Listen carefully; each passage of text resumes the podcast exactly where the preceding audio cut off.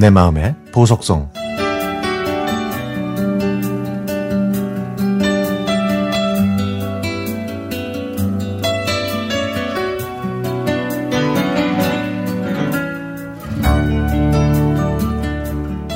때는 1980년.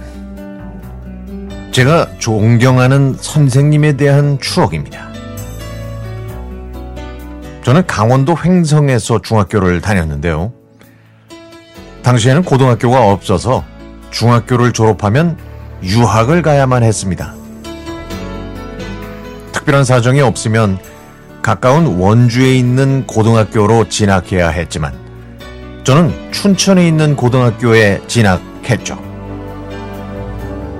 그런데 중3 담임 선생님께서 바로 그 학교 출신이시라 참 좋아하셨습니다.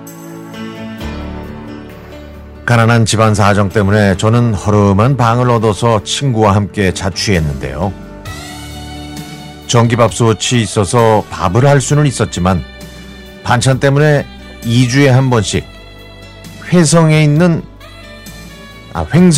집에 가야만 했습니다. 그러면 어머니는 가끔씩 주머니 속에서 꼬깃꼬깃한 1,000원짜리 몇 장을 꺼내주시면서 배고프면 빵이라도 사 먹으라고 하셨죠. 어머니가 해주신 반찬을 들고 버스를 타면 시큼한 김치 냄새와 반찬 냄새가 버스 안에 진동을 해서 곤란할 때가 한두 번이 아니었습니다.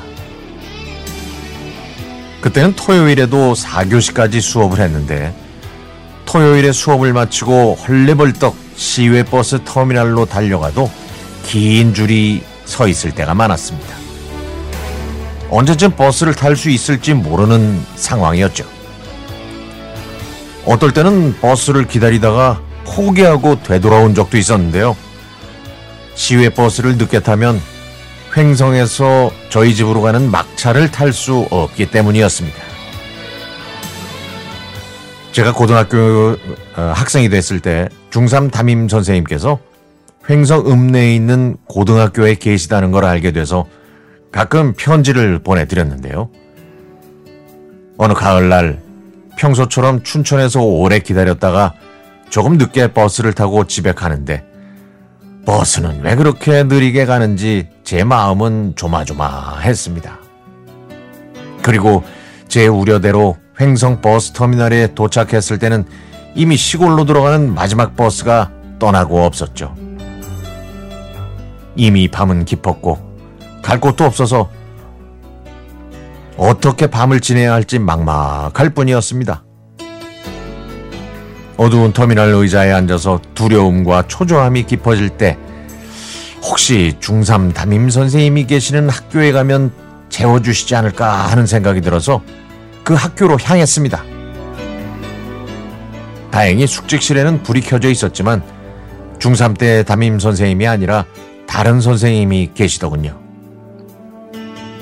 그 선생님께서는 저를 보고 깜짝 놀라셨지만 교복을 반듯하게 차려입은 저를 보시고는 친절하게 대해 주셨죠. 저는 자초지종을 말씀드리고 중3 때 담임 선생님 성함을 말씀드리자 잘했다고 그 선생님이 아주 똑똑한 제자를 뒀다면서 이불을 내어 주셨습니다. 덕분에 저는 그 학교 숙직실에서 하룻밤을 보냈고 다음날 아침에 부모님이 계신 집에 갈 수 있었습니다. 정년이 얼마 남지 않은 현직 교사인 저는 그 시절의 추억을 결코 잊을 수 없습니다. 그래서 해마다 5월이 되면 그때 저를 기꺼이 도와주신 그 선생님과 언제나 멋지셨던 중3 때 담임 선생님이 그리워집니다.